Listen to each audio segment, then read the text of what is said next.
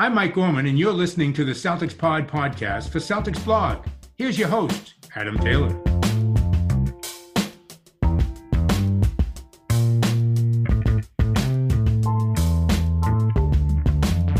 What's going on, Celtics fans? Welcome back to the Celtics Pod. Happy Monday for those of you that are tuning in on the podcast. For anyone watching live, happy Sunday. I'm joined by my boy, Mr. Greg Manakis, and we're here to talk about the double overtime last, another overtime game. Uh, that we watched yesterday when the Celtics were up against the Washington Wizards. Before we get into that, though, Greg, my guy, you were telling me off air that you had a bit of a party on Friday. How you feeling, dude? I'm good, man. I'm good. I don't know like how many people are used to seeing my face, but I actually shaved uh, for the first time in about like two years, where I have like the baby face back because I was supposed to be um, Aang from Avatar: Last Airbender. My girlfriend was supposed to be Katara. She ended up like literally making a costume that was built for someone who was a 12 year old boy rather than a 32 year old man.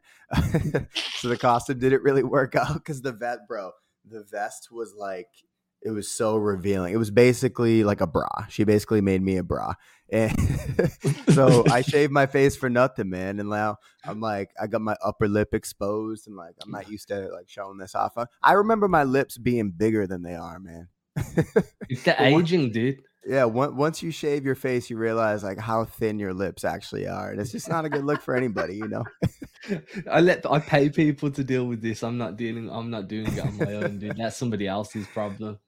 Man, um, I'll tell you what though, I need to go and get that hooked up soon as well. So I'm definitely in that same spot as you in that I'm never going baby faced again, dude. Oh man, it's it's rough. Like I, I, I have so much more um I guess like I guess uh, like fat on my face than I thought I did. You know, I'm not like a fat dude by any means, but there's something about facial hair that just like really shapes your face in a way you know, that like people that have a weak chin or something like that, you know, if they got a weak chin, grow a beard, all of a sudden you're like a tough looking guy. You know, it's like James hardy You ever seen James Harden without the beard, bro? Like no, I could beat dude. that dude in a fight.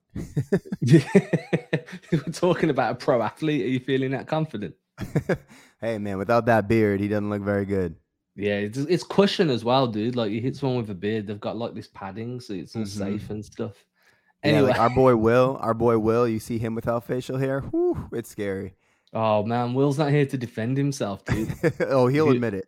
Oh, we'll be getting some of those uh those text messages tomorrow. Like, I can't believe y'all calling me out in the pod when I'm not here to defend myself. Man, it's it. crazy though. So I think uh where do you want to start with the Celtic stuff? Like, uh, do you want to do you want to talk about Doka? How you feeling about the rotations? Where where's your head at right now? I guess we got to talk about Ime, right? That's the first thing that we kind of touched on super briefly in our pre-pod interview. Um, you know, our pre-pod meeting.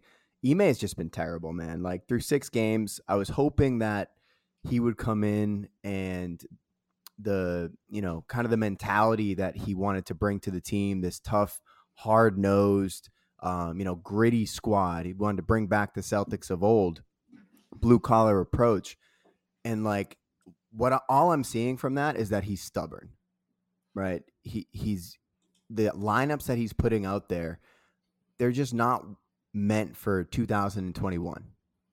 Like there's okay. no shooting on the floor at any times. The great coaches in the league look forward to end of game situations, dead balls where you can go like offense, defense, right? Ime's had so many opportunities to go offense, defense, and he doesn't even seem like he recognizes that as a tactic that coaches will use. The game, the the the play that really stands out to me is that last play of the game where, you know, we call timeout, we need a three point shot, and he goes with the same lineup that he'd been going with, you know, and I get it, right? We, you want to play guys that have a rhythm and all that. But you can put in Payton Pritchard. You could put in Grant. You could put in Aaron Nesmith, even though he hasn't played. You could put in Romeo, just like anybody that might have a little bit better opportunity of hitting a three point shot than Dennis Schroeder. Because Dennis Schroeder ended up being strong side, where Tatum did the uh, fake dribble handoff with Jaylen, and then he drives to his right, and Schroeder's the guy sitting there in the corner for you know a strong side pass to the three. And if you had put Payton Pritchard in there in that moment, who knows, man? Maybe Tatum is more likely to make that pass to the corner. Maybe the guy in the corner defender is is is not as likely to help off onto Jayson Tatum and double the ball as he drives to the rim. And there were a couple more opportunities in which Udoka had in this. I've not just last game, but all games where he has an opportunity to go offense, defense, or defense, offense, and he just doesn't do it. And I think that to me shows me that he's not really like maybe the game is too fast for him. We talk about the game being too fast for players sometimes when they're getting used to the NBA speed. Maybe right now he's not able to like see the game at the speed in which we are because we're removed from it, right? We're just kind of watching on TV. We're not in the moment. But it seems like he's not making those adjustments that I would like him to see and that Brad Stevens Brad Stevens was so good at making. I mean, you talk about like Payton Pritchard and you know not giving him the opportunities that he, his play kind of deserves at some points. I mean, he's had a bit of a slow start to the year. We can't deny that. I think everybody's had a bit of a slow start, but when I'm looking at it and I'm looking at okay, you go, you're struggling to score from three. You go two for 26 throughout the game. Mm-hmm. Payton Pritchard is one of your best three point shooters. He's going to give you spacing. Your other best best three point shooter off the bench gets another DNP CD. You have Juancho Hernangomez that can stretch the floor a little bit look for, and you know is apparently a very good cutter. He gets a DNP CD. A lot of the guys that you run are very much rim runner guy, rim pressure guys. You you need mm-hmm. them to mm-hmm. be slashing, or you need them to be coming, you know, off Iverson cuts or certain mid-range type of sets that gets them just in behind the perimeter defense, so you can get that mid-range jumper off. And I think that the biggest issue is, as you said, it's the lack of adjustments. Like if you're if Tatum's struggling from free, if the team is struggling from free, then you need to find more ways to open up rim pressure attacks. Now I know the Celtics really did pressure the rim. I did put a tweet out earlier today um, it was something like nearly 50% of their offense came at the rim. I think it was 40 something percent. I'll get the numbers up in a moment. And I get that. That that was perfect. You know, you're playing very much a an old school brand of basketball. You're running a two big lineup. You're really trying to pressure the rim. And then when kickouts afford themselves, you can take their open free as much as possible. But when some of your best three point shooters aren't on the floor, you running driving, kick and pressuring the rim, hoping that you you force defensive rotations and collapses so that you can open up those scoring opportunities. Well, what's the point if, like you say, you've got Dennis Schroeder as one of your main three point shooters? If, if Tatum's not hot and Brown's not hot from free, you really do need to start finding ways to get someone like Nesmith or Pritchard going. And that's the biggest concern I've got with Udoka this early. And again, it's on, we're very early in the year, but he doesn't seem to run plays to get other guys going. He either runs a play to get Tatum on the ball or he runs a play to get Brown on the ball. Everybody else just kind of has to get in where they fit in.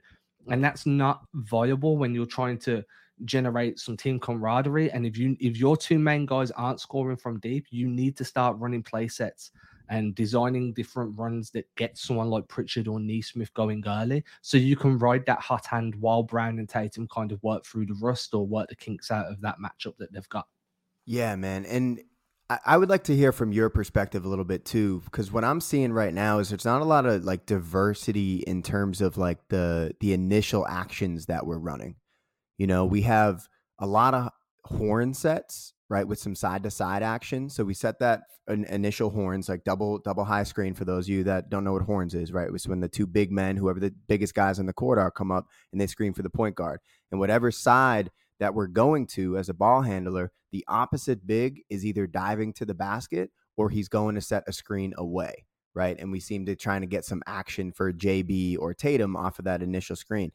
But i don't really see too much else going on there besides the horns. It seems like to me, just eye test 80% of our offense is started with horns.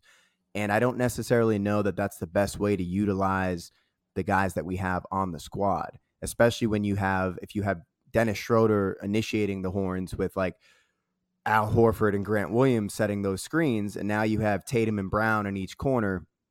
And for the most part, one of them, usually Jaylen, is being left out of the play because they're just you know being a decoy on the other on the other side and being a floor spacer.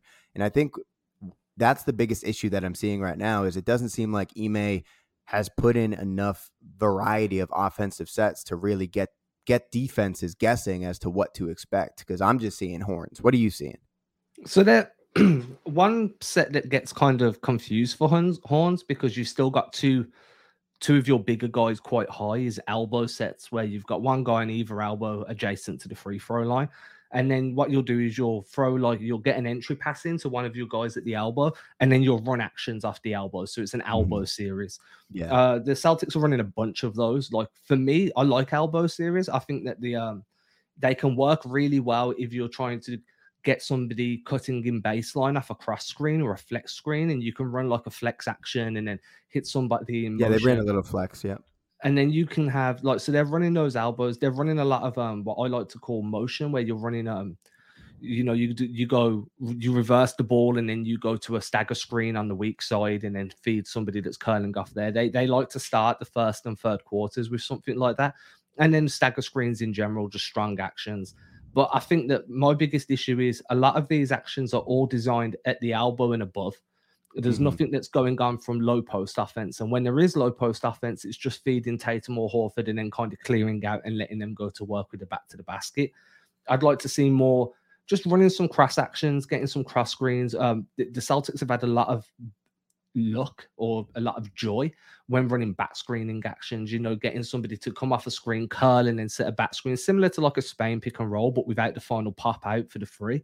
Mm-hmm. And if mm-hmm. you're going to be pressuring the rim and you're going to be running these elbow sets, and the, then you need to start making more happen behind the play, around the rim, putting pressure on the defense, dragging that big man out. And I think that the reason Udoka's play, um, primarily running Tatum and Brown on opposite wings is because it, it kind of forces the weak side defender to not be able to help off. Because if you're mm-hmm. helping off with Jaylen Brown, there's going to be a huge issue there but it's also taking one of your best scorers out of the play. So it, it, you kind of like um you're sacrificing Brown's scoring ability to remove a weak side defense um like help defender. So you're kind of like cutting your nose to spite your face. Maybe you want to get Brown being like, okay, we're going to wait here, but then we want Brown to come off a, a, back cut or a 45 cut and really pull that defender out the way and offer some scoring opportunities at the same time.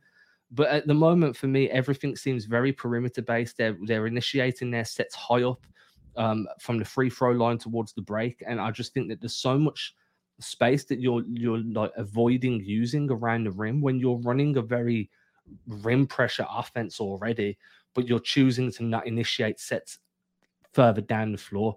So it, it, it's counterproductive to me. You either want to be a perimeter based offense and start running more five out getting more three point shots and scoring, uh, shooting at a high volume, or you want to pressure the rim, at which point you need to start working out some cross screens and so on to be able to get guys clearer looks around the hoop instead of just relying on ISOs.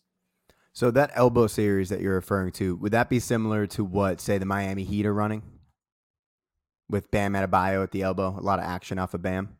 Yeah, so that sort of thing, right? So you'll have a guy on the elbow. You probably have another guy on the weak side of the elbow as well, just to offer, like you know, whether it be a step up screen to the guy to the original ball handler that made the entry pass, he can come off and then you can play some blind pick or anything like that. But that's generally where you're going. If if the if the entry pass hits the elbow, then you're going to be running something out of an elbow series, assuming that the um the receiver of the pass then starts to look for a secondary cutout or starts to take mm-hmm. a guy off the dribble. Yeah, and if you just like juxtapose the Celtics offense against the Miami Heat offense, right? If that's like sort of the mold in which we're going to throw the ball to Al Horford at the elbow in the Bam spot and kind of let him go to work with people cutting all, all over the place and shooters running all around. The difference is the Miami Heat never stop moving, right? The Celtics end up yeah. getting a little stagnant. And we have moments in which somebody makes a great cut, a well timed cut. Romeo had one during the game last night where he got a wide open layup. Josh Richardson did a great job um, faking screening away at one point and then um, opening up and finding a layup uh, down down the stretch. Actually, it was a really big moment. Josh Richardson played well, by the way. Um, we can get into him a little bit later, but you know, overall, I would say in those elbow series that you're referring to, there's not enough movement, right? When the Miami Heat run the elbow series, people never, ever, ever stop moving, and they're all such natural cutters that it, it seems like it just kind of plays into their personnel versus with the Celtics. I think you mentioned this in the last pod with Will.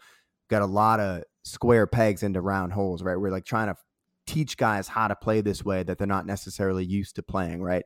That's what Ime said last year. There's too much ISO, not enough movement. We talked about this a lot at the beginning of the season. What does unselfish basketball actually mean? Does it mean making a pass or does it mean just playing a role and, and doing your job within the within the flow of the offense? And it doesn't seem like the Celtics necessarily know exactly what their roles are on the court or they don't feel comfortable in those roles yet. But one, um, you know, we've been knocking Ime for 15 minutes here. I did thought I, I, did think he he made some nice adjustments towards the end of the game in terms of some actions. Like there were a couple times he ended up getting Tatum and Brown into some actions together. I think they ran a nice little Chicago series on the left side of the court and got Jaylen a wide open three at one point. Um, and then, you know, with about five or six minutes left in the fourth quarter, he brought Schroeder to the scorers table and Payton Pritchard had just hit a three, and then he hit a second three pointer, but it got changed to a two. And at that moment, in my head, I'm like, okay, Ime's getting he's getting Pritchard right now. He's putting Schroeder in. But when Pritchard hit that second shot, I think he made an audible and he decided to keep Pritchard in the game for another three minutes or so. And then he ended up putting in Richardson for defense towards the end of the game.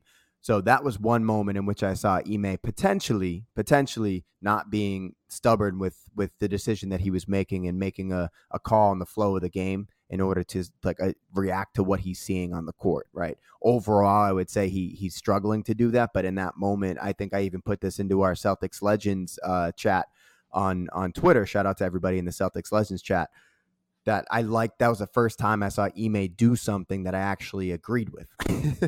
and through six games, I, sh- I, should probably feel like there are more opportunities for me to be like, oh, Ime, great call there. Like that's exactly what um, you know a coach who really has his finger on the pulse of his team would do. Um, so that's just kind of what I'm looking forward to more out of Ime this season. Is does he see does he see the game in slow motion?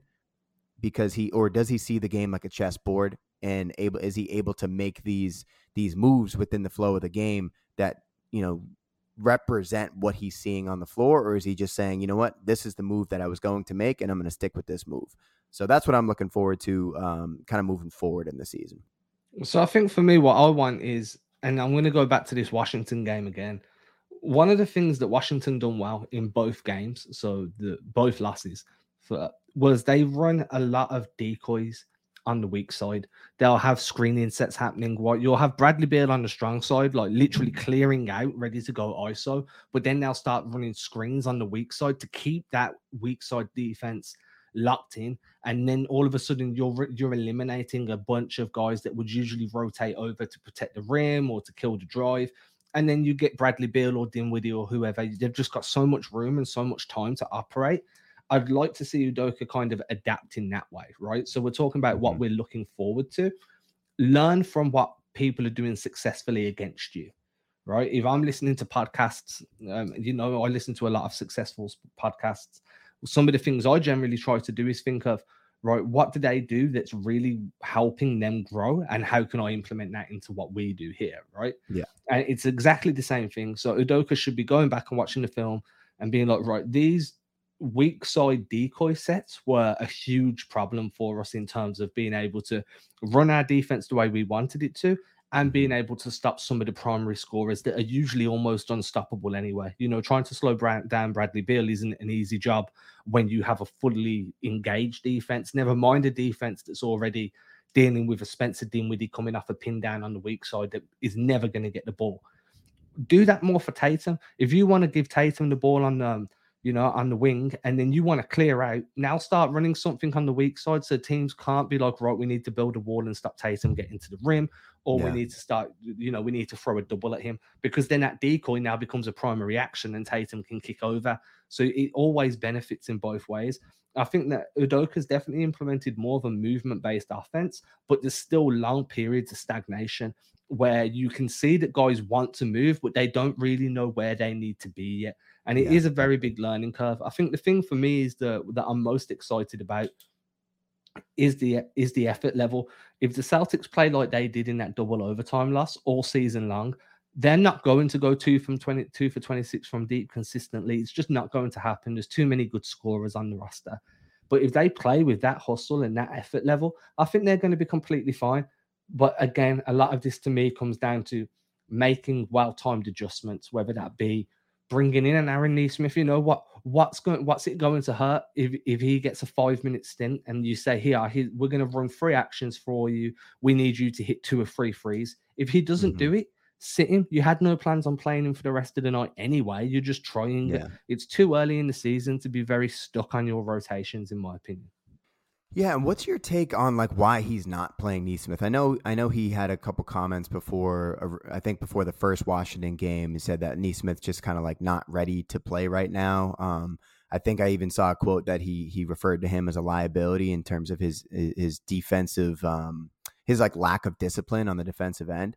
But like, is is it just you and I have are victims of having the same brain in terms of how we see Nesmith focus, you know, um, functioning within the role of the offense? Like, because you and I were on the start Nesmith train. So are we just stuck in our bias that Nesmith needs to play? And are we blind to like what's actually happening on the court? You know what I mean? I'm trying to I'm trying to see it from his perspective. And when you see Josh Richardson have the game that he had last night and to make the impact that he made on the defensive end, I get it. In a vacuum, I think Josh Richardson is a better player than Aaron Nesmith. But to your point that you just made, what does it hurt to play Nesmith for five minute stint and to just like have him on the court and see how defenses react to him with movement, right? And then you could run some decoy action with Aaron Nesmith and see if that occupies weak side defenders so Tatum can go to work, you know? So I'm I'm just a little bit confused as to like why Nesmith isn't playing. I know people have been talking about it, but you and I haven't had the conversation yet. So why is Aaron Nesmith getting these DNP CDs? You're muted.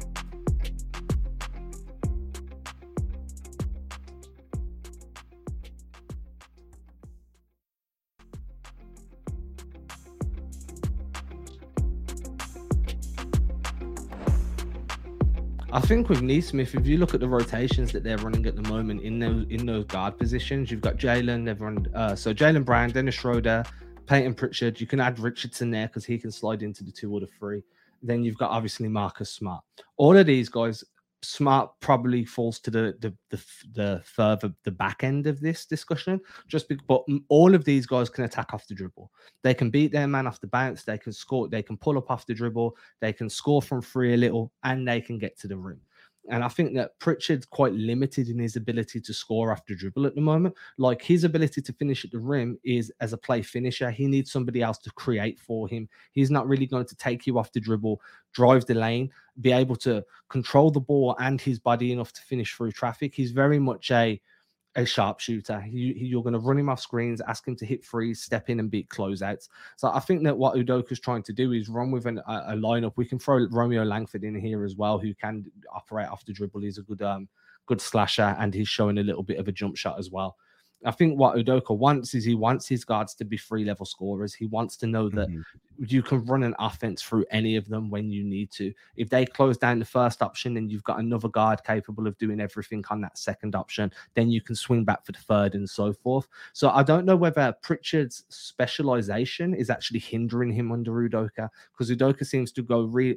He, if you look at the rotations he's running, uh, apart from the four minutes of Enes Kanter minutes, he's really running down, um, running a unit that is all multifunctional guys, guys that can do more than two, like one or two things, or two things exceptionally well, and then three, like you know, another two things at a high level.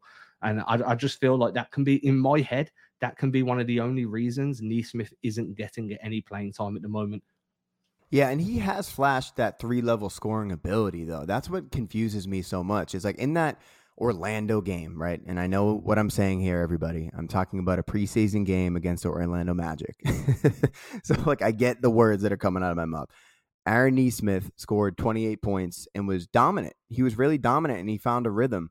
And then the very next preseason game, he kind of got pushed to the end of the rotation. And then he hasn't really gotten an opportunity. I've seen a lot of people out there saying, well, Nesmith has been terrible in the minutes that he's played this year. It's like, yeah, he hasn't really gotten a chance, though. Like you could tell Udoka kind of just put him out there to put him out there, but he didn't really believe in Aaron Nesmith when he put him out there. So for Nesmith to like kind of prove his worth, he needs to get minutes on the court. And it's not like this is Aaron Nesmith from the beginning of last season, in which he, he was coming off an injury and didn't have a training camp and clearly wasn't ready for NBA basketball. He proved last season that he can make an impact if given a role on a team. And like Josh Richardson, I think has actually his defensive impact, I think, has actually made a difference. Um, I I think he's been terrible on offense aside from last night, which he was great. I thought, you know, his his his minutes on the court made me think and question whether you know Marcus Smart needs to be worried about his role within the offense because if Richardson can kind of do what he did on defense, then like kind of what's the point of Smart? I think from my in my opinion, one of those two guys deserves to be in the rotation, you know, and it because Smart is you know, Mr. Celtic and has a four year, $90 million contract, it seems like he would be the guy to be in there. But I think Udoka kind of has to make a decision between those two guys because those guys to me are redundant. And what Nesmith offers on the court is something that nobody else on the roster offers, right? And we need to find more guys on the court that can do things that other guys cannot do. And Marcus Smart and Josh Richardson do pretty much the exact same thing on both ends of the court. So um, I would just like to see more Nesmith. I know you and I are on the same page about this. I know many people on Celtics Twitter and you know that bleed green are just like, why is Aaron Nesmith not playing? I just wanted to kind of have a quick conversation with you about Nesmith because I think he deserves minutes, man. And when you go two for twenty six as we did last night, it doesn't hurt putting in your best shooter or your best shooters on the court just for a couple minutes just to see if they can break that drought. I mean, another thing you want to even mention in Josh Richardson, another thing you need to take into account is his best game came in a game where he was on ball more, where he wasn't forced into being an off ball guy, yeah, uh, somebody to operate off the catch and just shoot and then cut. He was given an opportunity to put the ball on the floor and make things happen. And then we saw his best game as a Celtic.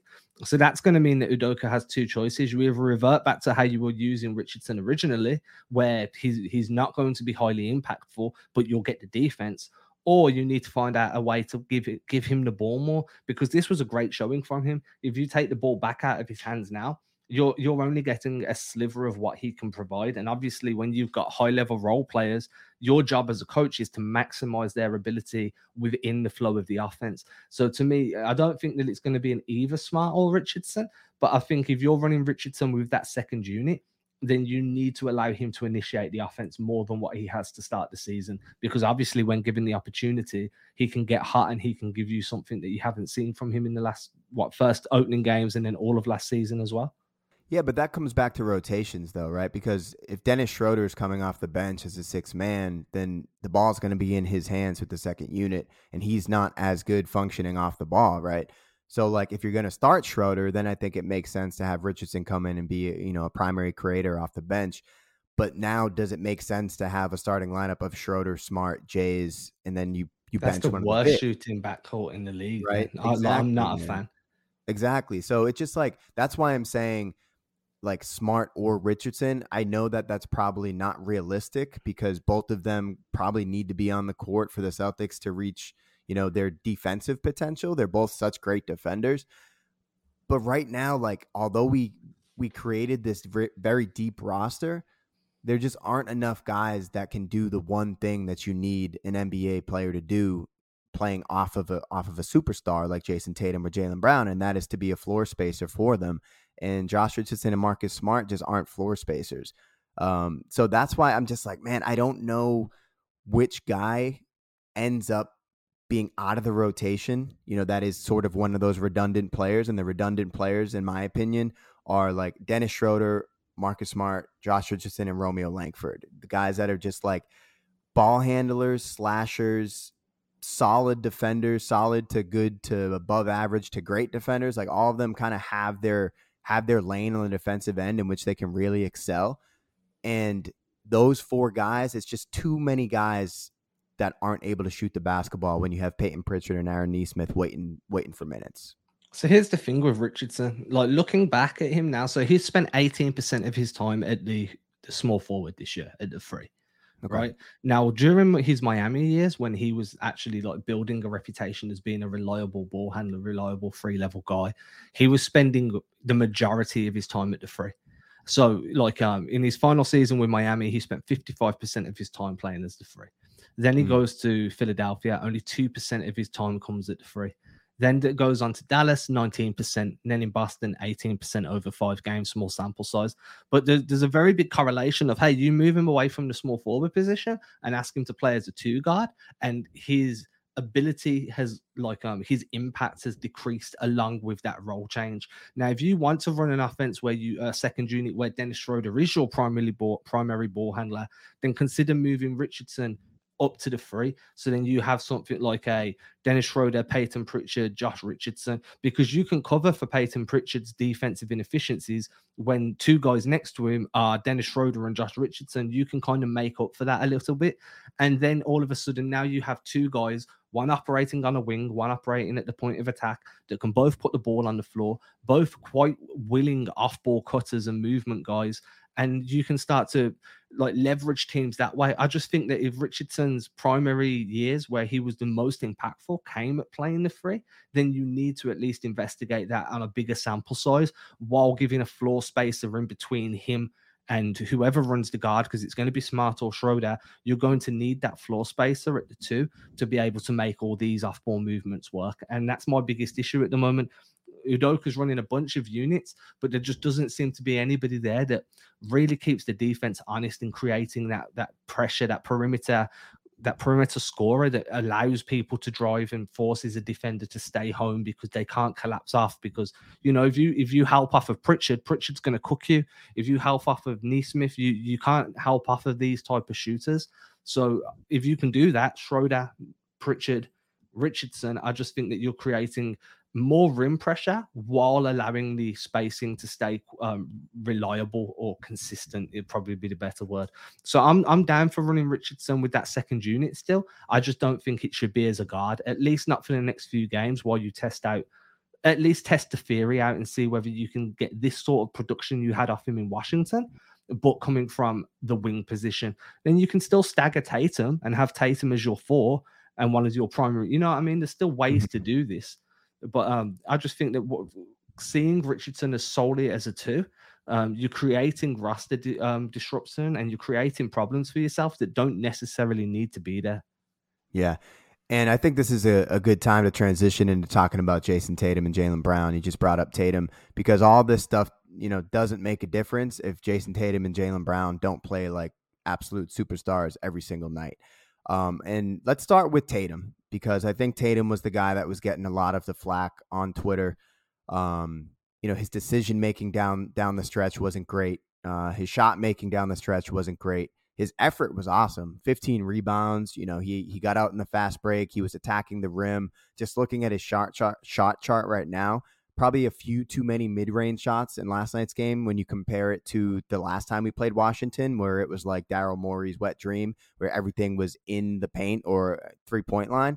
He had what one, two, three, four, five, six, seven, eight, nine shots from the mid-range last night, where he had zero the previous game. And I I love that Tatum is getting to the rim, right? He had one, two, three, four, five, six, seven, eight, nine, ten. He had like over 12 or 13 attempts directly at the rim last night, and he has been attacking. Why isn't this dude getting to the free throw line, man? What are you seeing? Because to me, I, I feel like he's getting hit on most of his drives. Is it just the their the, the way that they're calling the game this year? Yeah, I think that has a bit to do with it. You know, like there's a bunch of guys that usually have like live at the line that Harden's free throw attempts have gone down, Trae Young's free throw attempts have gone down.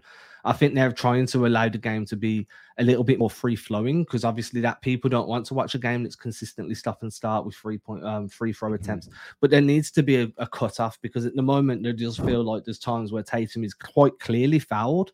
Yeah, and he's but at the same time, like, is he getting treated like the boy who cried wolf?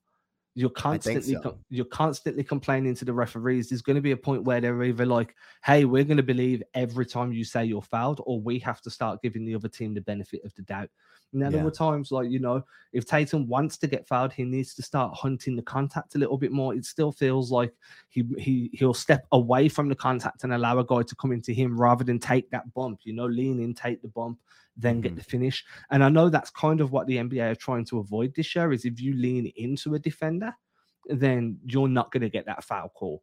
But force them into positions where they have to go up sideways, where they can't go up straight in defensive alignment, and you can get the foul calls. I think Tatum just needs to manipulate his um his man a little bit more, put them in position. Like maybe that comes off um you know, running veer steps more and getting putting them in jail and then getting them to try and jump over your back or anything of like mm. that. Um, so I think that's part of it. I also think the other part is genuinely just the boy that cried wolf. I think that he's put himself in a position where referees don't believe he got fouled every time. And yeah. unfortunately, that's going to take a while for him to get past that. I agree, man. But I was watching back some tape on him from last night, and there are a couple plays where he just got he clearly, clearly uh, got fouled. Like the that one play where he got out in the fast break, I think it was in overtime, and uh, Kentavious Caldwell Pope smacked him on his arms as he was finishing the layup. Like very clearly hit him on his arms and hit him in his body. And Tatum, you know, did his Tatum thing where he put his arms up in the air afterwards. And it was like, yo, uh, like in real time, you could see him get hit. The Deni Avdija play in which Tatum, you know, whether or not Avdija got the ball, he literally with his left hand pushed Tatum on Tatum's shoulder as Tatum was coming into his space. His left hand was the foul more than his right hand blocking the ball or hitting his arm. He he impeded T- Tatum's progress there. And then anytime Tatum is going with an extended pickup when he's driving into the lane, an extended pickup is the you probably think of it as the James Harden play where you put you when you lift the ball up, right? You have your arms extended out. And anytime Tatum is going with an extended pickup, he's getting hit on the arms and they're not calling it. So I'm wondering, yeah, like, is it the boy who cried wolf? Because he is annoying to watch. Like, watching Jayson Tatum complain to the referees is not fun.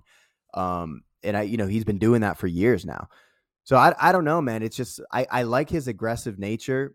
I think eventually, if the Celtics call the league office and like talk about the way he's being officiated, maybe that will start to change. I like his aggressive play. I like that he's going to the rim. But right now, it seems like he's in his own head with the referees and finishing around the rim. He's blowing so many bunnies, man. And like, I don't know that I've seen Tatum miss this many wide open layups in in a while. You know, um, it, it, reminds me of how he was the first couple years in the league, where he hadn't quite figured out how to how to like finish at the rim yet. And it seemed like he had kind of gotten over the hump the last couple years, but this year's been bad so far. Um, but let's talk about JB. Uh, JB had a great game. And then in overtime, he kind of got freezed out. One shot attempt in both overtimes, and that shot attempt was a fast break in which he uh, short armed a finger roll at the rim. So he didn't actually get any shots within the flow of the offense in overtime. What the heck is going on? Why are we not getting the ball to Jaylen Brown in crunch time? I think that Udoka's just relying on Tatum more. He, I think Tatum's just got more of a green light during crunch time than what Brown does, which I, I don't understand personally. I mean, Brown's still operating like uh, on average, he's probably at, let's say a 90%, 90th percentile in usage rate. So, so let me have a look. I want to have a look at what his usage rate is for this year because Brown isn't getting ignored at all. Okay, so his his usage rate is 27.1%. So on 27.1% mm-hmm. of per 100 possessions, so 27 times out of 100, Brown is the guy that they're looking for, is the one yeah. to be finishing. Uh, in this in this game specifically, his usage rate was 26.7%. So they were definitely giving Brown opportunities, but I feel like that Brown gets hot and then they move away from him and try and get Tatum hot. And don't get me wrong, mm-hmm. I'm the I'm very much on the side of you need Tatum and Brown both excelling in games to be a, a, true contending force. Having one, having them take turns, like this game was a Brown good game. Next game, or Tatum will go off, then Brown will go off. You need to get games where these guys are consistently going for 25 to 30 each on the same night, as well as giving you rebounds, assists, defense. I think as well that like um Brown, to me, should be getting opportunities to finish games in crunch time. Like yesterday, only 46% of his um, field goals came off an assist. He created over 50% of his own offense.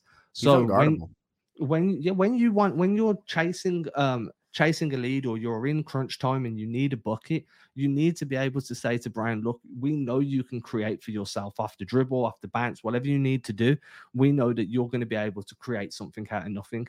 So now's your chance to shine. And if you do get cut off, if defenses do scheme against you, well, then kick it out to Tatum, who's probably going to be a little bit more open because you force defenses to mm-hmm. adjust. I think that there's too much reliance on Tatum, and it's just putting too much um too much pressure on him, which is why sometimes we see him devolve into this ISO ball. I think that Tatum usually performs a little bit under par against the Wizards anyway. I think he he thinks it's a one on one matchup versus Bradley Beal. I never look yeah. forward to watching Tatum play against the Wizards. Yeah.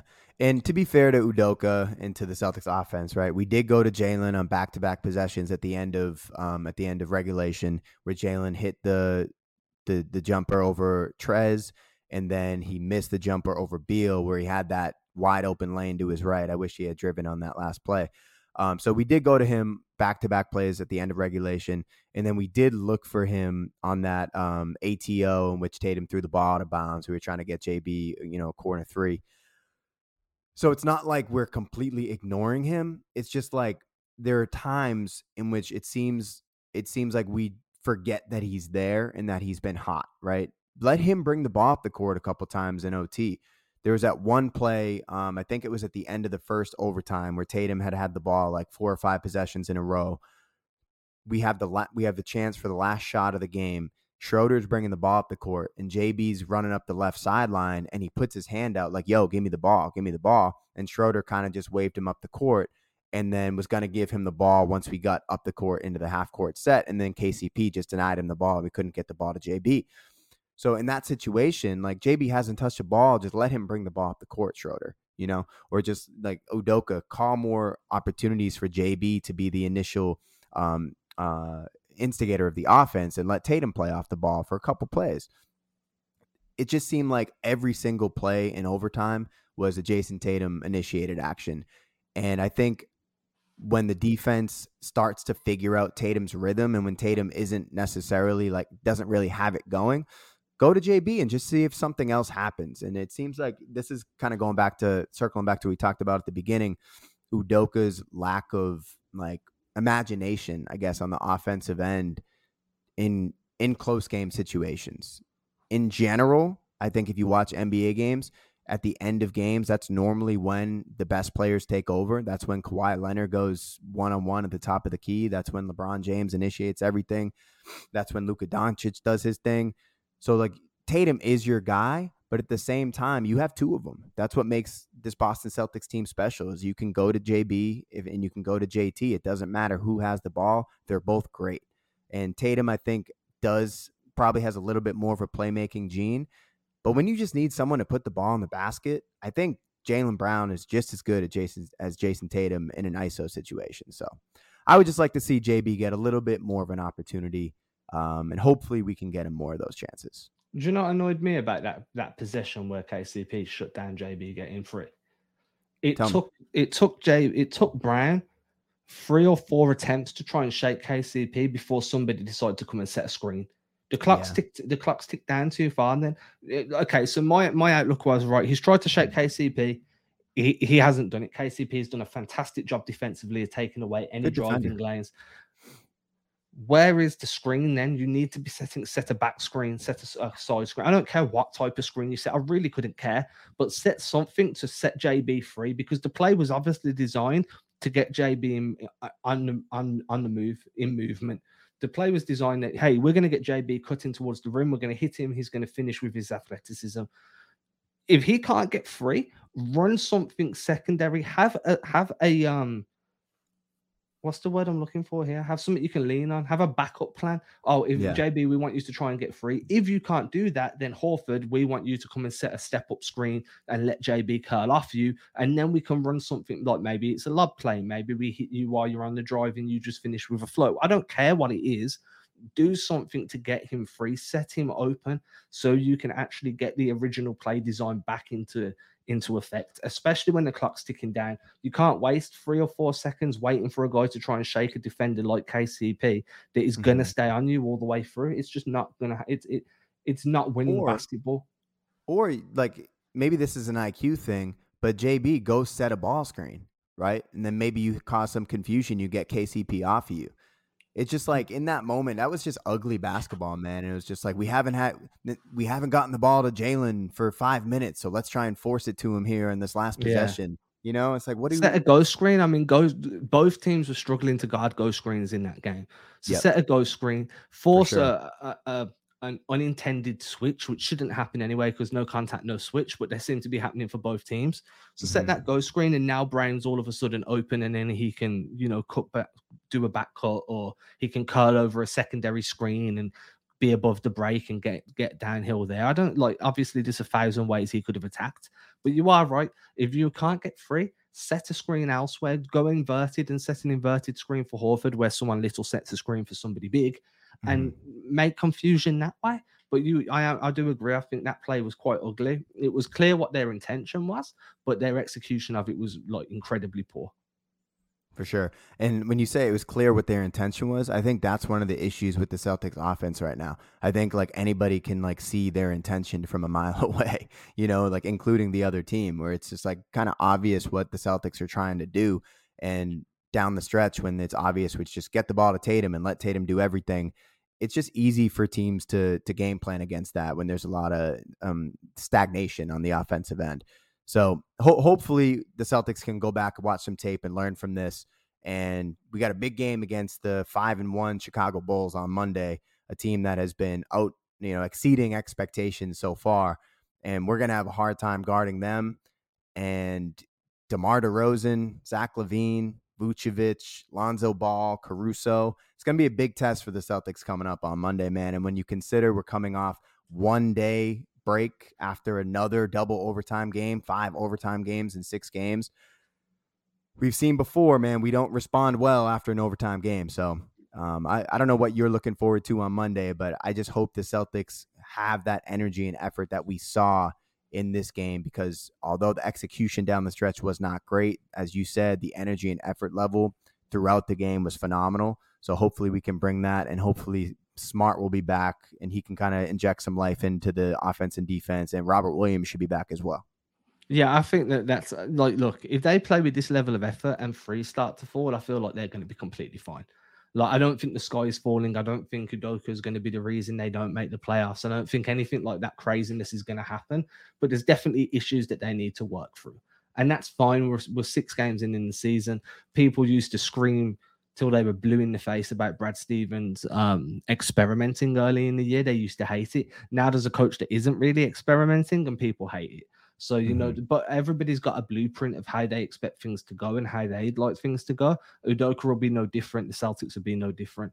So the only expectation I've got going into Monday um, is literally just, I just want effort. I want effort yeah. and hustle and everything else will fall into place. I agree. I agree. Awesome. Well, that wraps us up for our Monday episode of the Celtics Pod. You can catch us again on Wednesday. Uh, as usual, if you like this episode and you're listening on an Apple device, hit that subscribe button. Well, it's the follow button now. Hit that follow button. Five star review. Write something nice. Um, if you don't have an Apple device, then word of mouth is always fantastic.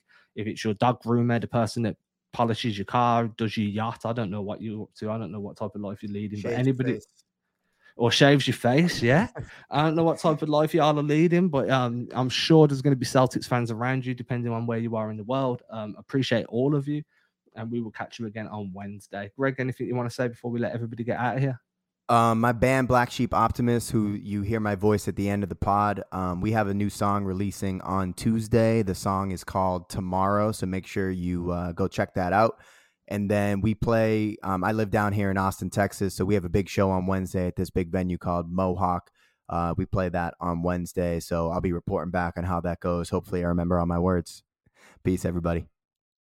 Ain't disrespecting you haters. I ain't sweating your opinion. Y'all been testing my patience. Never did it for a check. I've been impressed with the Just rather be creative than stressing my wages. Ageless. Every time I lay a verse down, one play at a time. Keep it moving like a first down. And at the end of the day, I can say that I made this. MJ never made it to the majors. Still, he chased greatness. Expected that he might fail. And I might too. I might never get to pop champagne. Celebrating with the crew. This ain't everything I am. It's something that I do.